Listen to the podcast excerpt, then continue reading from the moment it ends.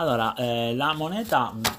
eh, può essere definita come quell'intermediario degli scambi, ma anche eh, una riserva di valore o una riserva eh, precauzionale. È importante però sottolineare relativamente alla eh, moneta che per definire il valore occorre fare riferimento a quello che è il suo potere d'acquisto, cioè ai beni che si possono acquistare in un determinato oh, momento. Il moltiplicatore dei eh, depositi è un sistema che sostanzialmente consente alle banche di poter eh, prestare molti più soldi di quanti eh, diciamo oh, ne detiene. In quanto per ogni deposito questa potrà fare appunto prestiti di molto superiori in quanto i soggetti che ricevono eh, una determinata quantità di denaro andranno nuovamente a depositarli in banca. E quindi accantonata una parte di questi soldi che prende il, no, il nome di riserva eh, il resto la banca può eh, prestarlo oh, nuovamente sicuramente.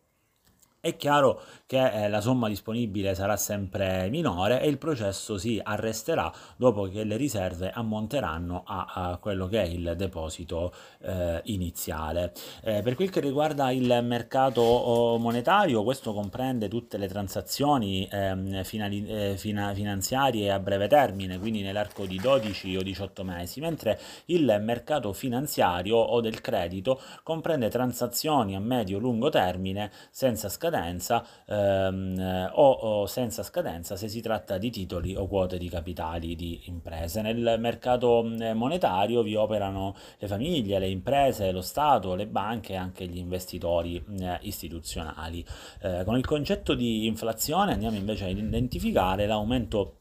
persistente del livello generale dei prezzi con una conseguente riduzione del potere di acquisto della eh, moneta. Il tasso di inflazione indica infatti la variazione percentuale del livello generale dei prezzi verificatosi in un determinato tempo che solitamente è di un anno. Per misurare i livelli dei prezzi si usano oh, eh, diversi eh, indici che prendono il nome appunto di indice dei prezzi. Vi è il NIC che è l'indice nazionale dei prezzi al consumo per la collettività attività che è il principale ed è costituito da un paniere di beni e servizi. Vi è poi il FOI, che è l'indice dei prezzi al consumo per le famiglie degli operai e degli impiegati e infine vi è anche il eh, cosiddetto indice IPCA, cioè l'indice eh, armonizzato dei prezzi al consumo dei paesi dell'Unione Europea. Eh, l'intensità e l'inflazione è chiaro che può avere un'intensità eh, diversa nel corso del tempo. Si ha una inflazione strisciante quando l'inflazione l'inflazione ha un andamento, ha un andamento costante e potremmo anche definirla assolutamente normale, ordinaria.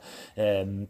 L'inflazione galoppante invece si ha quando l'aumento oh, progressivo eh, dei prezzi è poco controllabile, si attesta comunque su un 15-20%, si ha invece una iperinflazione quando i prezzi aumentano al punto che la moneta non ha più valore e perde la sua funzione di intermediario degli scambi. Si ha invece la deflazione quando oh, eh, in modo opposto all'inflazione vi è una forte diminuzione dei prezzi. Infine vi è anche la stagflazione che è una sostanziale inflazione accompagnata da da una uh, stagnazione, quindi da uh, una scarsissima propensione di crescita del, um, del, mercato. Le cause delle inflazioni possono essere sicuramente tante, uh, una di queste può essere l'eccesso della domanda, ovvero quando la domanda supera la capacità eh, produttiva del sistema. In questo caso lo, scarso, lo, scarto inflazionistico e la crescita della domanda si trasformano in una crescita monetaria dell'offerta o del prodotto. Vi può essere anche un'inflazione settoriale legata cioè a specifici settori, una eh, inflazione programmata quando cioè le autorità aumentano le imposte indirette, i prezzi amministrati di particolari categorie di beni o infine vi può essere anche una inflazione dei costi quando i eh, fattori della produzione ehm, eh, diciamo, costano sicuramente di più, vi è quindi un aumento dei prezzi dei fattori della eh, produzione e ciò col fenomeno della traslazione eh, si ripercuoterà inevitabilmente sui, ehm, eh, appunto, sul mercato stesso e quindi sull'inflazione. Gli effetti dell'inflazione sono chiaramente eh, l'incertezza e la sfiducia, ma anche appunto la frustrazione di quelle che sono le aspettative per il eh, futuro. Il controllo dell'inflazione potrebbe avvenire attraverso una politica eh, fiscale adeguata con la quale alcuni sostengono si debba eh, aumentare la pressione fiscale e ridurre eh, la spesa pubblica di modo tale appunto da frenare la eh, domanda e calmierare i prezzi, oppure ancora con una politica monetaria restrittiva, meno cioè ehm, offerta di moneta e quindi una conseguente riduzione del livello di inflazione. Si può anche porre in essere una politica dei, dei redditi al fine di bloccare la rincorsa tra salari e redditi, ma in questo caso occorre mh, eseguire e praticare un blocco totale dei prezzi e dei eh, salari solo a seguito di un eh, forte mh, eh, patto sociale eh, attraverso gli strumenti della eh, contrattazione. La banca dei pagamenti è lo strumento con cui si attua la registrazione sistematica di tutte le transazioni da, eh, fatte da operatori di un paese con eh, operatori che stanno fuori da quel eh, paese. La bilancia dei pagamenti dà la visione di quelli che sono i rapporti economici internazionali del paese stesso ed è composta da quattro sezioni. Vi è mh, la prima sezione che è denominata denominata conto corrente dove vengono trascritte le transazioni eh, di natura non finanziaria come le merci, i servizi, i redditi e quant'altro, il conto capitale dove sono incorporati i trasferimenti appunto in conto capitale come la proprietà di beni, fondi e quant'altro e anche altre attività intangibili come lo scambio di proprietà. Vi è poi il conto finanziario dove ci sono investimenti eh, diretti di portafoglio, derivati, stock option o riserve e infine vi è la sezione sezione dedicata agli errori o alle omissioni dovuti a cambi di moneta o a sfasamenti nella registrazione.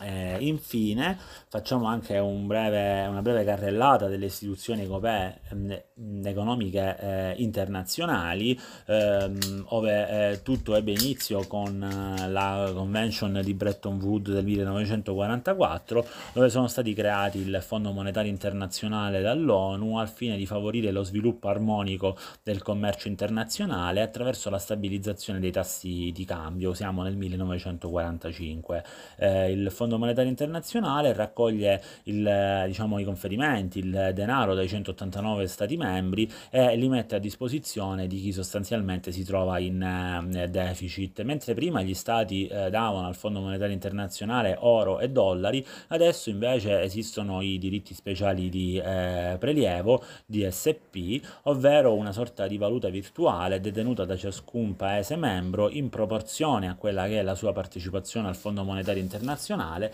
che può essere appunto ceduta um, um, eh, in parte eh, nel caso in cui lo Stato ha una bilancia commerciale in eh, deficit. La Banca Mondiale, il cui vero nome è Banca Internazionale per la ristrutturazione e lo sviluppo, garantisce invece aiuti, assistenza e investimenti negli ultimi anni anche per la riduzione del debito. La World Trade Organization invece è quella organizzazione internazionale che ha lo scopo di mh, eh, risolvere le controversie commerciali eh, internazionali, ma anche quelle di conseguire una piena liberalizzazione dei commerci e l'abolizione delle tariffe doganali. L'Ox invece, ovvero l'Organizzazione per la cooperazione e lo sviluppo ehm, economico, favorisce sostanzialmente appunto lo sviluppo economico dei paesi industrializzati, mentre la uh, UNCT TAD, eh, sempre del, dell'ONU, um, è eh, proiettata al, alla tutela e allo sviluppo del commercio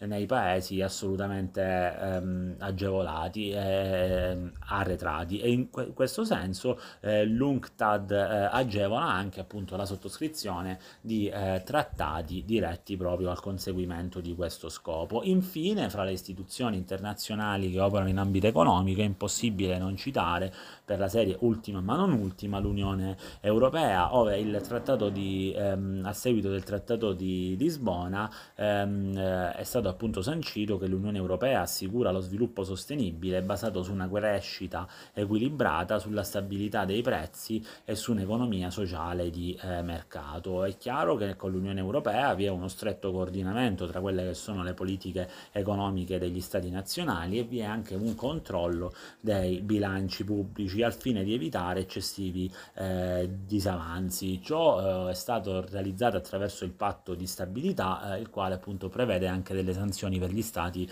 che non rispettano i parametri. In particolare con il Fiscal Compact è stato affermato che il disavanzo ammesso è eh, diciamo esclusivamente fino allo 0,5% del PIL o all'1% se il rapporto debito PIL è inferiore al 60%, eh, mentre il rapporto deficit eh, PIL non, non deve essere superiore al 3%.